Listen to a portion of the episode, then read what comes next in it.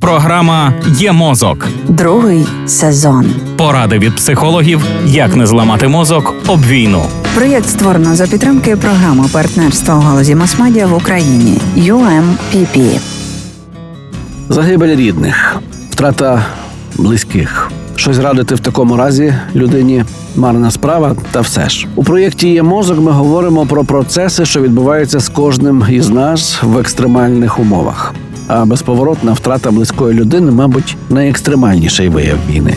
Тож нині про те, чому важливо не стримувати горе, коли болить. Багато людей взагалі уникають неприємних емоцій, пов'язаних з втратою близької людини через страх бути поглинутими цими відчуттями. Люди просто намагаються заблокувати свій біль. За відчуттями це схоже до страху пірнути і плисти по підводу крізь печеру, не знаючи, чи є з іншого боку вихід. Але насправді горе має важливу функцію. Туга допомагає людині пристосуватися до нової реальності, кажуть психологи. Загибель близької людини перевертає стіл із пазлом вашої картини світу. Ви вже не знаєте, де ви, хто ви і як вам далі бути без найближчої людини. Так от горе допомагає скласти цей пазл знову і закарбувати в пам'яті образ дорогої людини. Крім того, непрожиті емоції будуть накопичуватися, накручуватися одна на одну в безконечний сувій, розмотати який буде щораз складніше. Тому спроби вимкнути горе можуть іноді призвести до хронічного гніву та затяжної депресії, які у свою чергу часом перетворюються на біль та тілесні хвороби.